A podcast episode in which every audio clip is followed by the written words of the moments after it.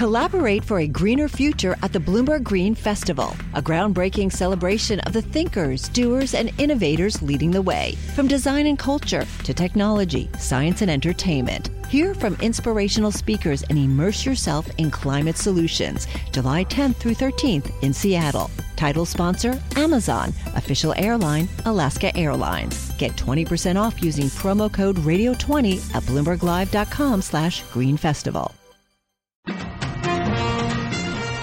Live from the Bloomberg Interactive Brokers studios, this is Bloomberg Daybreak for Thursday, June 30th, 2022. Coming up this hour. U.S. stocks are set to wrap up their worst first half since 1970. China's economy shows signs of improvement. The January 6th committee issues a subpoena to former President Trump's White House counsel. And airlines under pressure from lawmakers as the holiday weekend approaches. Mayor Adams reacts to another deadly shooting in New York. Plus, it's a changing of the guard today at the U.S. Supreme Court. I'm Michael Barr. More ahead. And I'm Scott Seidenberg. The Yankees coming off a win get ready for a Houston showdown. Plus an update on Wimbledon. I'll have that and more coming up in sports. That's all straight ahead on Bloomberg Daybreak. On Bloomberg 1130 New York, Bloomberg 991 Washington DC, Bloomberg 1061 Boston, Bloomberg 960 San Francisco, Sirius XM 119, and around the world on BloombergRadio.com and via the Bloomberg Business app. Good morning. I'm Karen Moskow. I'm Nathan Hager. Bloomberg Daybreak brought to you by Informatica. In the cloud, your data has the power to do the extraordinary. Manage data across any location in the cloud for accurate and actionable insights. More at Informatica.com. And U.S. futures are lower this morning. 501 on Wall Street. We check the markets every 15 minutes throughout the trading day on Bloomberg. S&P futures down 44 points. Dow futures down 281. NASDAQ futures dropping down 165. That's down 1.4% and the 10-year Treasury up 730 seconds, yield 3.06%. Nathan. Well, Karen, this drop in futures comes as we prepare for the final trading day of the first half, and it has been a rough one for equity investors. The S&P 500 is on course for its worst first half since 1970. The index is down almost 20% on the year. Thomas Kennedy is chief investment strategist for global wealth management at JP Morgan Securities. The market is trying to get the handoff done between worries about inflation to worries about growth. Um, these are challenges that are presented by the Fed, but really until we can do that handoff, I think it'll be very hard for risk-free assets to, to price with less volatility. JP Morgan Securities Chief Investment Strategist Thomas Kennedy says in order for investors to be more confident, they need to see inflation go down. Well, we're seeing the selling spread overseas this morning, Nathan. We get the very latest live with Bloomberg's Ewan Potts in London. Good morning, Ewan.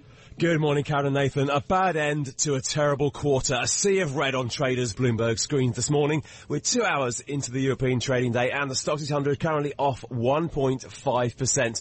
That extends its year-to-date drop to almost 17% on the final day of the first half of the year. Every single sector lower today with car makers, retail and tech stocks getting the worst of it. Live in London, I'm Ewan Potts, Bloomberg Daybreak. Man, Ewan, the story's not much better in Asia either. The MSCI Asia Pacific Index finished its fourth consecutive quarter in the red despite positive economic data out of China. The country's factory activity expanded in June and Bloomberg Daybreak Asia anchor Brian Curtis has more from Hong Kong. The official PMI rose to expansion mode with a 50.2 reading, but short of the 50.5 estimate.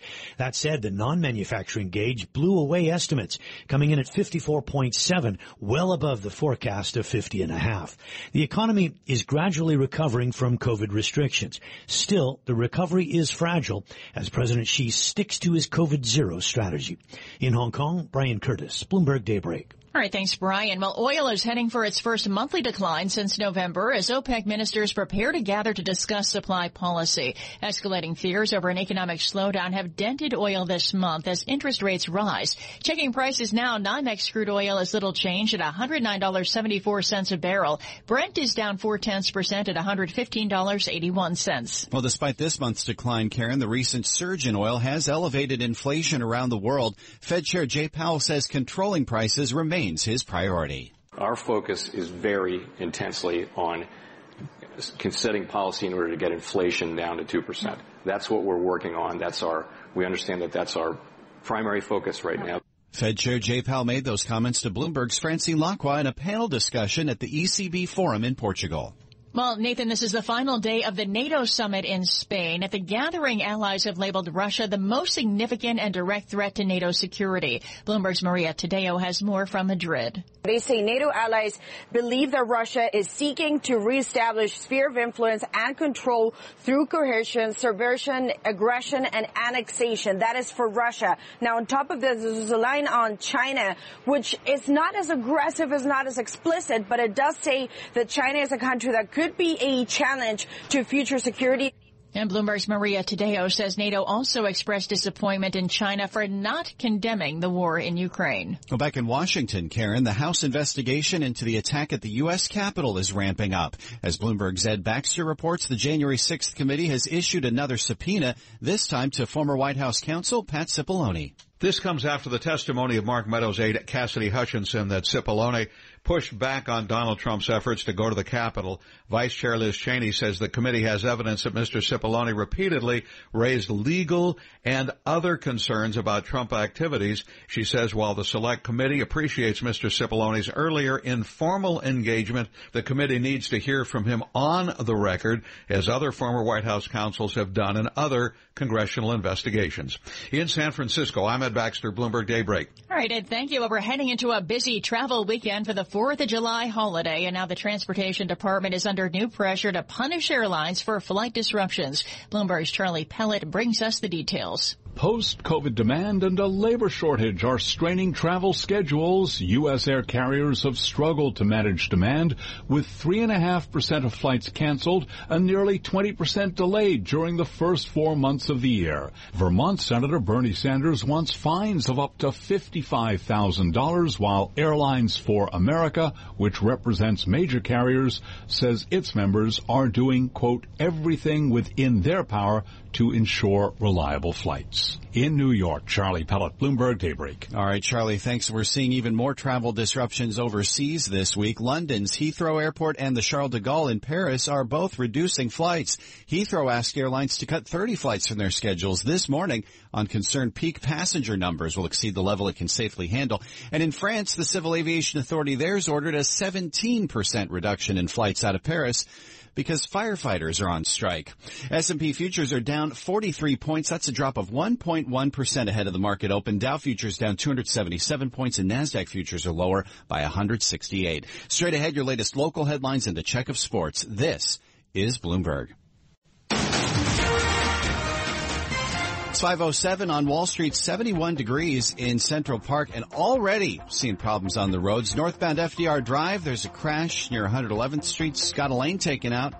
Have more coming up in traffic shortly. First, Michael Barr has more on what else is going on in New York and around the world. Good morning, Michael. Good morning, Nathan. Authorities in New York City are looking for a gunman who murdered a 20-year-old woman pushing a baby stroller last evening on the Upper East Side of Manhattan. It happened on Lexington Avenue and 95th Street. The suspect is described as a male dressed in a hoodie, sweatpants, and a baseball cap, all in black. Mayor Eric Adams says his administration is working hard to combat gun violence, but the city needs help. We're going to find this person that's guilty of this horrific crime. We're going to find him and bring him to justice. We need the justice system to make sure this innocent person receive that justice that we're asking for. Mayor Adams says the victim was shot by the suspect in the head at point blank range. Today is the last day the U.S. Supreme Court issues opinions. The court will decide how much authority the EPA has to regulate emissions from power plants. Another opinion will impact immigration. Also today, Justice Stephen Breyer retires and will formally pass the torch to Ketanji Brown Jackson, becoming the first black woman on the high court. New Jersey lawmakers have passed a record $50.6 billion budget, sending it to Governor Phil Murphy's desk. The budget is 9% bigger than last year's and comes after better than expected tax returns and bigger state coffers. The death toll from the deadliest smuggling case in U.S. history rose to 53. The victims were found Monday in the back of a sweltering truck in San Antonio. Four men face charges. R&B star R. Kelly was sentenced to 30 years in prison. The 55-year-old singer was convicted of racketeering and sex trafficking last year. Lizette Martinez, an R. Kelly accuser and author of the book Jane Doe Number Nine, described how she finally got away. I looked in the mirror and I didn't recognize myself and I didn't like myself anymore. And I knew that if I didn't get out, either he was going to kill me or I was going to kill myself. Like it got that dark. Lizette Martinez spoke to ABC. Israel's parliament voted today to dissolve itself and send the country to the polls in November for the fifth time in less than four years. Yair Lapid, Israel's foreign minister, will become the country's caretaker prime minister. Global news, 24 hours a day on air and on Bloomberg Quick Take, powered by more than 2,700 journalists and analysts in more than 120 countries. I'm Michael Barr, and this is Bloomberg, Nathan. Okay, Michael, thank you.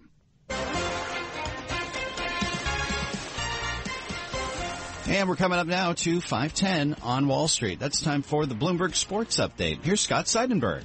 Thanks, Nathan. The Yankees using the long ball to help bail out Jameson Taillon yesterday and beat the A's 5-3. Taillon allowed three runs in the top of the first inning, but Aaron Judge quickly got two back with a homer in the bottom of the frame, and then Giancarlo Stanton put the Yankees on top with a three-run blast in the third inning. The Yankees are 25 and 1 when Judge and Stanton homer in the same game, including 9 and 0 this season. With the win, the Bombers improved their record to 56 and 20, matching the 98 team and the 2001 Mariners for the best 76 game start. The Yankees will play one game in Houston tonight before heading to Cleveland for a weekend series. Luis Severino will get the start. The Mets, meanwhile, lost a pitcher's duel to the Astros 2-0 yesterday. Justin Verlander went eight shutout innings, allowing just two hits, and Taijuan Walker matched him, going seven and a third shutout innings, allowing just four hits. Jason Castro's two-run homer off of Drew Smith in the top of the ninth was the difference. The Mets are off tonight.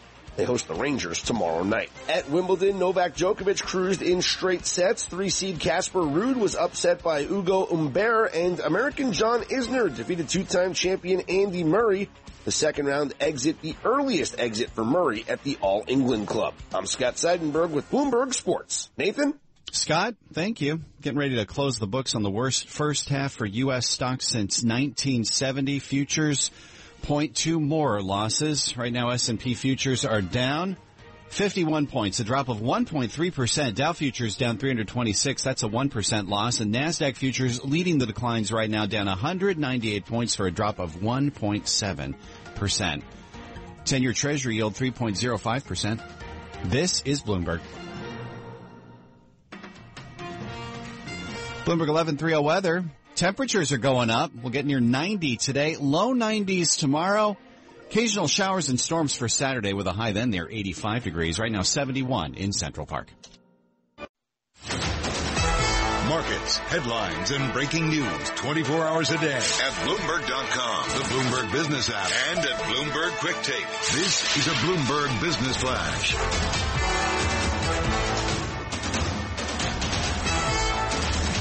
And I'm Karen Moskow. And European stocks are falling with U.S. stock index futures after central bankers issued warnings on inflation and fueled concern that aggressive policy will end in recession. We check the markets every 15 minutes throughout the trading day on Bloomberg. S&P futures down 57 points. Dow futures down 360 and NASDAQ futures down 221 or about 1.9%. The DAX in Germany is down 2.5%. The 10-year treasury up 1130 seconds. Yield 3.04%. The yield on the two-year 2.98%. NYMEX crude oil is up about two tenths percent or 19 cents at $109.96 a barrel. COMEX gold down a tenth of a percent or $2.10 at 18.15.40 an ounce. The euro 1.0434 against the dollar. British pound 1.2134 and the yen 136.16. Looking at Bitcoin, it's down almost 6% at $19,019. And today we get reports on personal income and spending at 8.30 Wall Street time, along with a weekly report on initial jobless claims and Walgreens Boots Alliance among companies scheduled to report earnings today. That's a Bloomberg Business Flash. Now here's Michael Barr with more on what's going on around the world. Michael, good morning. Good morning, Karen. The House committee investigating last year's assault on the U.S. Capitol says it had subpoenaed former White House counsel Pat Cipollone to appear on July 6th for a closed-door deposition. Cipollone has emerged in recent weeks as a subject of interest by committee members who say he was at the center of a number of events related to the attack on January 6th. Israel's parliament has voted to dissolve itself, sending the country to the polls for the fifth time in less than four years. In baseball, the Yankees beat the A's 5-3. The Mets lost along with the Nationals, Orioles, and Giants. The Red Sox won. Global news 24 hours a day on air and on Bloomberg Quick Take, powered by more than 2,700 journalists and analysts in more than 120 countries. I'm Michael Barr, and this is Bloomberg. Nathan. Okay, Michael, thanks. It's 519 on Wall Street, live from the Bloomberg Interactive Broker Studios. This is Bloomberg Daybreak as we get ready to close the books on the first half of 2022. We want to get a little bit more now on the latest economic data out of China, since what's happening in the world's second biggest economy weighs so heavily into the global recovery. Enda Curran is with us this morning, Chief Asia Economics Correspondent for Bloomberg News. Enda, good morning. We got manufacturing and services activity now, both showing signs of expansion in China. How big a deal is this, uh, given uh, all the factory lockdowns we've seen in big cities in China, particularly on the uh, manufacturing side of the PMI data? So the official PMI data rose over that 50 mark, so it's back in positive territory. That would stand to reason, Nathan, like you say, because the factories are reopening, things are getting going again. The more interesting story was the non-manufacturing side of things. The services stage there hit its highest in more than a year. That was mostly down to a, recovery in logistics, so um, trucks and transportation has improved as, as the restrictions eased up over the last few weeks. Um, but, you know, on the services side, there's still plenty of weakness too. We know that, in, especially in the catering and eating out side of it. So the headline is PMI is back in positive territory. That does speak to the idea that China's economy has hit a bottom and that it is recovering. But nobody's looking at these numbers today and pointing at a V-shaped recovery uh, for China, Nathan. Now, what does this tell you about how uh, services, at least at this point, is recovering, uh, uh, at least based on the index data, more quickly than the manufacturing side? You tend to think of China being much more of a manufacturing powerhouse than a consumer-driven economy. Yeah, I think logistics really was has kind of skewed the services side of this or the non-manufacturing side. There is a pickup, of course, in catering. There is a pickup in entertainment. There is a pickup in railway and air transportation, but it's that transportation side of it that's kind of skewing the overall services side of things. I, you know, the, the unemployment, youth unemployment in China is at a record high, and we know that there's still pretty much uh, a subdued mood among consumers. We see that in the monthly retail sales data. They're not showing, exhibiting any kind of uh, animal spirits just yet.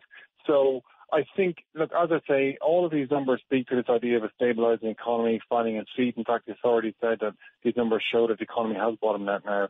But I think the point is we're not seeing any runaway rebound on, on, on the services side of things. And in fact, even manufacturing, Nathan, I would say to you, there are warning signs there. Beyond China's COVID zero policies, there are warnings that global demand is weakening. So eventually that's going to hit the Chinese manufacturers, and that's another headwind coming their way. Yeah, interesting point to make there. I got to wonder whether uh, we're seeing a, something of a sign of recovery just from the fact that Chinese President Xi Jinping is leaving the mainland, is away from the mainland, pretty much for the first time since the pandemic began. He's in Hong Kong this morning. Yeah, well, he hasn't gone very far, I guess, from the mainland. That must be said. But yeah, I suppose. He yeah. Arrived, he came here this afternoon. He got off. He got off a high-speed train, and in brief remarks, he was basically talking up Hong Kong. He spoke about how it's been reborn from the ashes. It's showing vigor and vitality.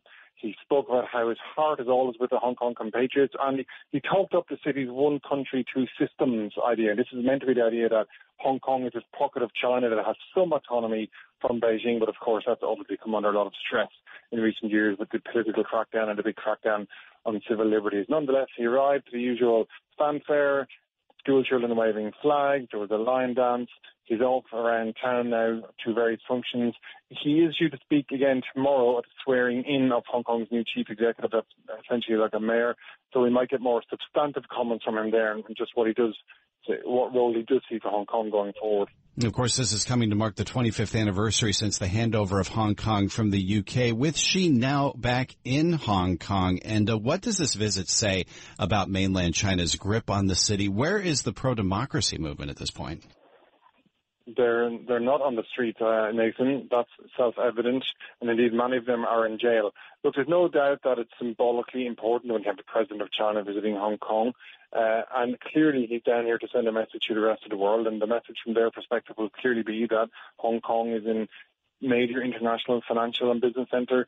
uh, in Asia that have the full backing of the Communist Party. Now that that's a global message that will be met with a lot of skepticism for two reasons. One, of course, is the ongoing mobility difficulties here. The, the quarantine that's enforced upon arrival is obviously hammering the international business out of Hong Kong. And of course, on the ground, the crushing of civil, liberty, civil liberties, the, the crackdown on the pro-democracy movement, all of that has really changed and soured the mood towards Hong Kong. So I think even though he will obviously try to send a boosters, boosters message for Hong Kong, it'll probably be met by a fair degree of skepticism both locally and globally. Thank you, Enda. Good having you on with us from Hong Kong this morning. Enda Curran, Chief Asia Economics Correspondent for Bloomberg News. Right now, S&P futures are down 56 points, a drop of 1.5%. Dow futures down 364. NASDAQ futures down 224 points, a decline of 1.9%. This is Bloomberg. Bloomberg 1130 weather, sunny and warm today with a high near 90 degrees. It's going to be hotter, more humid tomorrow, starting July off in the low 90s. Showers and thunderstorms possible Saturday. Right now 70 in Central Park.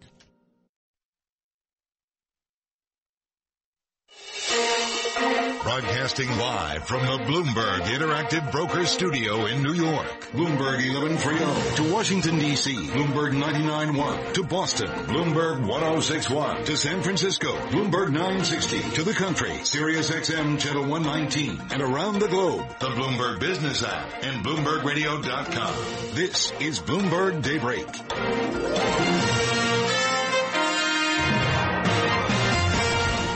It's 5.30 on Wall Street. Good morning. I'm Nathan Hager. And I'm Karen Moskow. We are just about four hours away from the open of U.S. trading. Let's get you up to date on the news you need to know at this hour. Well, U.S. futures are falling as we enter the final trading day of a rough first half. The S&P 500 is on course for its worst first half since 1970. Victoria Greene, Chief Investment Officer at G Squared Private Wealth, says the biggest economic risk now is no longer inflation. I think recession's a bigger risk by now because inflation is priced in now, right? We're all aware we're in a high inflationary environment. People are adjusting their budgets, but recession's what's going to turn this market over because people are starting to change their buying habits. Victoria Greene at G Squared Private Wealth says the Fed's sole focus remains inflation, even if it negatively impacts markets. Yeah, well, oil's heading for its first monthly decline since November, Karen, as uh, OPEC ministers gather to discuss supply policy. Escalating fears over an economic slowdown have dented crude this month. Checking prices now, they're actually up a bit on this session. NYMEX crude's up a tenth percent or 16 cents at $109.97 a barrel. Brent's higher by a tenth percent at $116.44. Well, Nathan, despite this month's decline, the surge in oil has elevated inflation around the world. Fed Chair Jay Powell says it remains a top priority for the central bank and that Russia's war in Ukraine has made it even harder to bring oil prices down and guide the economy to a soft landing. The war in Ukraine, which has you know added tremendously to infl- inflationary pressures around food and energy commodities and, and, agricultural chemicals and industrial chemicals and things like that. So it's gotten harder. The pathways have gotten narrower. And Fed Chair Jay Powell made the comments to Bloomberg's Francine Lacqua in a panel discussion at the ECB forum in Portugal. Staying overseas, Karen, today marks the final day of the NATO summit in Spain. Allies have labeled Russia the most significant and direct threat to NATO's security. Bloomberg's Maria Tadeo has more from Madrid for NATO, it is back to combat mode, a reality check, as I say. And of course, that will also mean from now on, taking that 2% defense spending is going to be a big priority for Europeans in particular. They don't want to take security for granted anymore. Bloomberg's Maria Tadeo says Russia wasn't the sole focus. NATO says China also presents security concerns. And back in Washington, Nathan, the House investigation into the attack at the U.S. Capitol is ramping up. The January 6th committee has issued a subpoena to former White House counsel Pat Cipollone. It comes following testimony from Cassidy Hutchinson, an aide to former Chief of Staff Mark Meadows. And straight ahead, we have your local headlines plus a check of sports. And this is Bloomberg. Thank you, Karen. It's 533 on Wall Street. We're at 70 degrees in Central Park. We've got an accident on the westbound Cross Bronx Expressway at the uh, Hamilton Bridge. Details coming up in traffic. First, Michael Barr with more on what's going on in New York and around the world. Michael? Nathan, thank you very much. The NYPD says a 20-year-old woman was fatally shot last night while she pushed her infant daughter in a stroller on Manhattan's Upper East Side. It happened on Lexington Avenue and 95th Street. NYPD Commissioner Keechant Sewell says the suspect is described as a male dressed in a hoodie, sweatpants, and baseball cap, all in black. Our preliminary investigation revealed the 20-year-old victim was pushing an approximately three-month-old in a baby stroller on East 95th Street when an unknown person approached her and fired a single shot into her head from a very close range. Mayor Eric Adams said during a news conference at the site of the shooting that more guns in our city means more lives lost. 3,300 guns removed off our streets that were not allowed to hurt innocent people. We're going to continue to move forward. But we do need help from Washington, from the state, from our criminal justice system. Mayor Adams says the three-month-old baby was not hurt. It's a changing of the guard at the Supreme Court as it wraps up a shocking term marked by the decision to overturn Roe v. Wade. After 28 years, Justice Stephen Breyer will formally pass the torch to Ketanji Brown Jackson. She will officially become the first black woman on the United States Supreme Court. She will also be the fourth woman on the Supreme Court heading into the fall term. The death toll from one of the deadliest human smuggling operations in U.S. history climbed to 53, with more than a dozen people injured in San Antonio. The migrants were found in a sweltering tractor trailer. Four men have been charged. A big drug bust in the Bronx was announced yesterday. A multi-agency strike team raided an apartment in the Mount Hope neighborhood. Law enforcement confiscated over 250 pounds of narcotics, including heroin, cocaine, fentanyl, and crystal meth worth about $24 million on the street. Global news 24 hours a day on air and on Bloomberg Quick Take, powered by more than 2,700 journalists and analysts in more than 120 countries. I'm Michael Barr and this is Bloomberg. Nathan. Okay, Michael, thanks. It's now 535 on Wall Street. That's time for the Bloomberg Sports Update. Good morning, Scott Seidenberg. Good morning, Nathan. Giancarlo Stanton and Aaron Judge both homering as the Bombers finished off a sweep of the A's 5-3. The Yankees 25 and 1 when Judge and Stanton homer in the same game, including 9-0 this season. Here was Aaron Judge. You know, we know what's ahead of us. You know, we know it's halfway through the year now, and um, still a long way to go. But you know, everyone's important. You know, there's been so many years we look back, and you know, we're getting down to the end of September, and it's like we're fighting and clawing. We're half a game out, half a game up, and I think guys are starting to realize the importance of hey, you know, even these, you know, we won the series, but this third game, it, it means a lot down the road. The Yankees will play one game in Houston tonight before heading to Cleveland for a weekend series. Luis Severino will get the start. The Mets, meanwhile, lost a pitcher's duel to the Astros 2-0 yesterday. Justin Verlander went eight shutout innings, allowing just two hits, and Taijuan Walker matched him, going seven and a third shutout innings, allowing just four hits. Jason Castro's two-run homer off of Drew Smith in the top of the ninth was the difference. The Mets are off tonight. They host the Rangers tomorrow night. At Wimbledon, Novak Djokovic cruised in straight sets. Three seed Casper Ruud was upset by Ugo Humbert and American John Isner defeated two-time champion Andy Murray. The second round exit, the earliest exit for Murray at the All England Club. I'm Scott Seidenberg with Bloomberg Sports. Nathan? Thank you, Scott. It's just about 537 on Wall Street. Time now for the Tri-State Business Report. With that, we joined by Bloomberg's Ed Corey. Union negotiators and casino management are trying to reach new contracts to avoid a strike during one of Atlantic City's busiest weekends. Local 54 of the Unite Here union set a deadline of 12:01 a.m. Friday to reach a new agreement with the Borgata, Caesars, Harrah's, and Tropicana. The Hard Rock faces a similar deadline early Sunday. New Jersey's lowest earning families could receive up to $500 a year for each child under the age of six under a new tax credit program passed by state lawmakers on Wednesday. The proposal was among several tax measures approved by state lawmakers in Trenton. New York State is stepping up oversight of the market for non-fungible tokens. The superintendent of the Department of Financial Services plans to issue new guidance on how its rules apply to those NFTs. The regulator recently released guidelines on stable coins and blockchain analytics. That's your Bloomberg Tri-State Business Report. I'm Ed Corey. Thanks, Ed. It's 538 on Wall Street. Bloomberg Radio is on the air from San Francisco to New York, London to Hong Kong. Let's check in with our global news team for some of the top stories heard on our 300 affiliate radio stations around the world.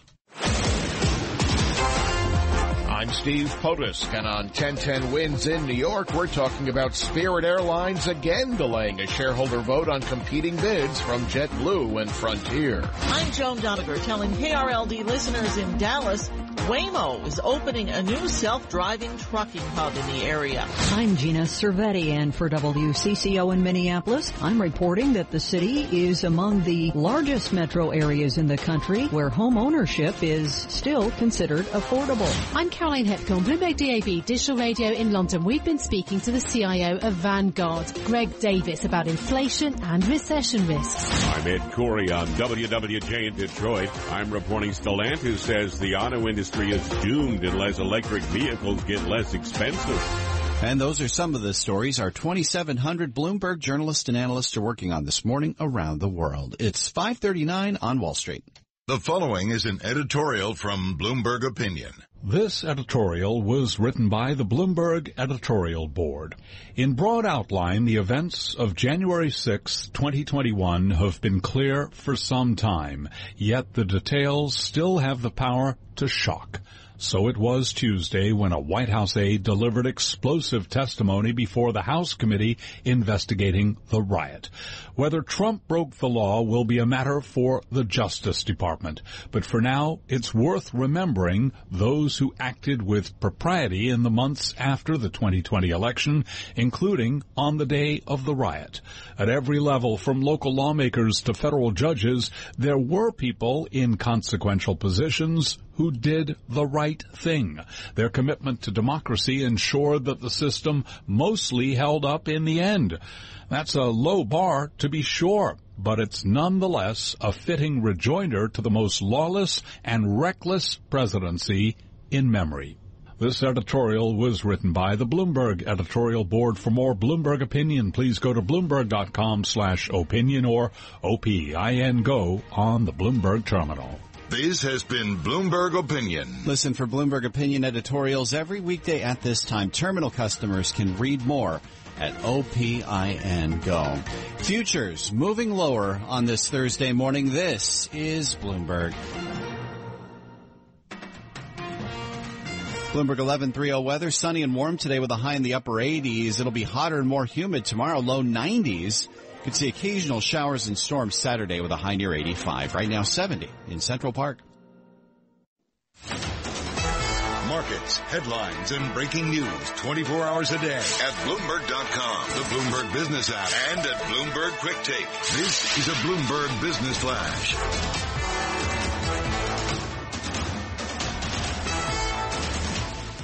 And I'm Karen Moskow. European stocks falling along with U.S. stock index futures after central bankers issued warnings on inflation and fueled concern that aggressive policy will end in recession.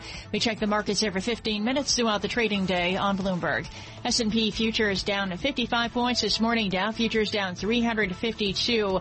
NASDAQ futures down 215 or 1.8%. The DAX in Germany is down 2.4%. The CAC in Paris down 2.3% and the FTSE 100 down 1.8%. 10-year treasury up 1030 seconds, yield 3.05%. The yield on the two-year 2.99%. NYMEX crude oil is down 3 tenths percent or 35 cents at $109.41 a barrel. COMEX gold at a quarter percent or $5 at 18.1260 an ounce. The euro 1.0431 against the dollar. British pound 1.2130 and the yen at 136.31. And looking at Bitcoin, it's down more than, it's down about 5.5%. It's at $19,090. Today we do get reports on personal income and spending. They're out at 8.30 Wall Street time along with the weekly report on initial jobless claims. And Walgreens Boots Alliance among companies scheduled to report earnings today. That's a Bloomberg Business Flash. Now here's Michael Barr with more on what's going on around the world. Michael. Karen, thank you very much. Today is Supreme Court Justice Stephen Breyer's last day and Ketanji Brown Jackson's first. She will be sworn in as the first black woman to sit on the nation's high court. Meanwhile, the Supreme Court will make its final opinions on two cases involving the environment and immigration. Chinese leader Xi Jinping was welcomed by a crowd of people waving flags in Hong Kong today. She is there for the 25th anniversary of Britain's handover of the port city. Hong Kong has undergone two years of stricter communist control by Beijing. In baseball, the Yankees beat the A's 5-3. The Mets lost along with the Nationals, Orioles, and Giants. The Red Sox won. Global news 24 hours a day on air and on Bloomberg Quick Take, powered by more than 2,700 journalists and analysts in more than 120 countries. I'm Michael Barr. This is Bloomberg, Nathan. Thank you, Michael. It is 549 on Wall Street live from the Bloomberg Interactive Brokers studios. This is Bloomberg Daybreak. We want to get to the latest now on the NATO summit in Madrid, now into its final day. Bloomberg's Maria Tadeo is part of our team of correspondents covering the gathering in her hometown of Madrid and joins us live. Maria, good morning. Uh, as the NATO ministers gather, we are getting this late word from Russia that it's pulling some of its troops from a strategic island in the Black Sea, the Snake Island. How is that factoring into the discussions that we're hearing from NATO where we've seen a pretty strong unity against Russia?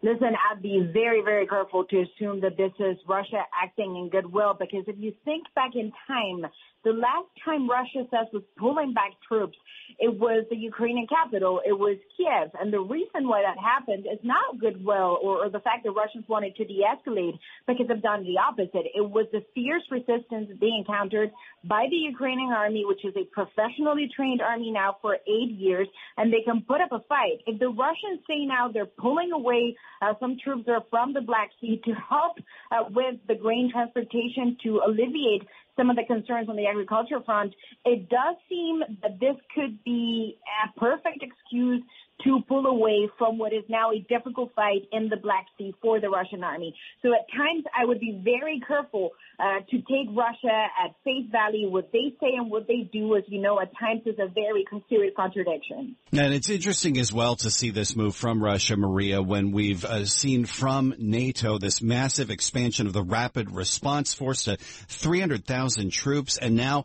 Sweden and Finland being added to the fold for the alliance. How is this being being viewed in terms of placing NATO against the Russian threat? Listen, I think that NATO repeats and they insist we're not a we're not going to attack anyone. NATO, by definition, is a defensive military alliance, but we have to be ready to be attacked. I think uh, really this is something that uh, for countries perhaps that are far away from the action in Ukraine, it's almost hard to understand that there's an actual war going on in continental Europe. But this is on a two-hour flight uh, from where we are, and, and, and you're looking at a situation in which a country, Russia, by force, is trying to rerun lines from from another sovereign nation. So NATO says we have to be prepared to combat this. Uh, this is a world that's becoming more competitive, more dangerous, and therefore we are not going to attack anyone, but we have to be ready to put into effect troops on the ground that could defend our NATO territory if there was to be a spillover and escalation into NATO territory. And we've gotten some reaction from Russian President Putin to Sweden and Finland joining NATO. He's saying that they're welcome to join, What's your read on that, Maria? Listen, to me it is incredible that Vladimir Putin goes yesterday uh, on tape. He does an interview and he says, we're not too concerned with Finland and Sweden joining. That's two powerful countries with a, also a big army in the Nordics. And he says it's not a big deal for him. If you go back in time, five months ago, the reason why he said this war was starting in Ukraine is because he was upset. He was angry about NATO expansion. Now when it comes to Sweden and Finland, it's not a problem. What this tells you is, in some ways, that Ukraine is personal for him. This is about something that goes beyond a military aspect. This is Russia believing that Ukraine is one people, the, the Russian people, the Ukrainian people are one, and it's almost this idea of back to the USSR. Ukraine cannot be separated from Russia. The other thing is, it also tells you the limitations of the Russian army. They're really struggling to deal with uh, Ukraine, which is a big country in size, also a big population, but to say that they could potentially face and, and deal with two more countries and fight on three fronts, I think at this point that is very unrealistic considering how difficult this is for Russia at this stage. Only 30 seconds left here, Maria. What are we watching for on this final day of the summit? Well, it's President Biden, essentially. That's, that's what it comes down to. This is, of course, the biggest country in the NATO alliance, is the one that spends the most, is seen as the biggest military power in the world. It'll be interesting to see what he says on China and Russia, by the way. Yeah, certainly will be. Maria Tadeo, Bloomberg corresponded with us this morning from Madrid on this final day of the NATO summit. Maria, thank you. Karen. All right, Nathan, thank you. It is 553 on Wall Street. Time for a legal story we're watching this morning. There's a battle over redistricting playing out across the country. And on Tuesday, the Supreme Court used the shadow docket to reinstate a Republican-drawn congressional map in Louisiana that a federal judge said dilutes the power of black voters, just as the court had done in a similar case involving an Alabama map in February. There was no explanation for the court's decision, which was down ideological lines 6 to 3. For more, Bloomberg's June Grasso speaks to Derek Muller, a professor at Iowa Law School. Louisiana has six members of Congress, but only one of the districts is majority black, even though blacks make up one third of the state's voters. Isn't it fairly obvious that this Republican drawn map dilutes the votes of blacks in that state? Well, I think the Republicans in this case argued, look, if you look at how the black voters are dispersed throughout the state, they're more spread out than you might find in other parts of the country where they might be more concentrated. And so one of the things that the challengers pointed out here is to say, look, when you're drawing a map, one of the things you require is compactness. And if you can't have a compact population, um, you're starting to draw districts on the basis of race, and that's an improper racial gerrymander. So it's really a battle of expert testimony to try to figure out how much is too much when focusing on attention to race and, and drawing compact districts. So what's your take on what should be done with this map? I think it's tough. I think both this map and the Alabama map point to some very hard questions. In both cases, the black population has risen significantly, and yet additional congressional districts have not been created to give them opportunities. Whereas on the flip side, um, there's pretty persuasive evidence that when computer simulations are drawn and you input a bunch of neutral criteria in and they simulate 10,000 maps, there are zero maps that give you two majority black districts. So that suggests then that there's a little bit of a thumb on the scale with a race conscious decision. So underlying the Voting Rights Act is this question about trying to make sure that we have opportunities for black voters. And the question is how much we can focus on race in cases like these have the court's conservatives generally been hostile to voting rights plaintiffs and to the Voting Rights Act? And so is this order and taking the Alabama case another indication that it's open to weakening the role race may play in drawing voting districts? Yeah, it's sometimes hard with these shadow docket cases when the court says, let's not change the rules too close in time to the election. So that's not a merits question. That's just saying we want to hold serve and keep things in place. But then there's no question that it's, it's perhaps peeking at the merits and some justices are much more persuaded than on the merits that there's too much focus on race in a couple of these maps that courts have been too aggressive in trying to draw these districts for majority black voters and that maybe a majority of the court is going to say we're going to trim back the Voting Rights Act a little bit in some ways that it's done in, in a handful of cases over the last decade. And that's Derek Muller, a professor at Iowa Law School, speaking with the Bloomberg's June Grasso. Catch more of that interview plus analysis of the latest legal news by subscribing to the Bloomberg Law podcast or downloading the show at bloomberg.com slash podcasts. Attorneys can find exceptional legal research and business development tools at bloomberglaw.com and on the Bloomberg terminal at BLaw Go. And again, futures this morning are falling. S&P futures down 52 points. Dow futures down 330 31 and NASDAQ futures are down 201. 10 year treasury up 1030 seconds. The yield 3.05% and the yield on the two year 2.99%. NYMEX crude oil is down about two tenths percent or 18 cents at $109.62 a barrel. And still ahead on Bloomberg Daybreak, a check on the business headlines and all the news you need to start your day. This is Bloomberg. Collaborate for a greener future at the Bloomberg Green Festival, a groundbreaking celebration of the thinkers, doers, and innovators leading the way. From design and culture to technology, science, and entertainment. Hear from inspirational speakers and immerse yourself in climate solutions. July 10th through 13th in Seattle. Title sponsor, Amazon. Official airline, Alaska Airlines. Get 20% off using promo code RADIO20 at BloombergLive.com slash Green Festival.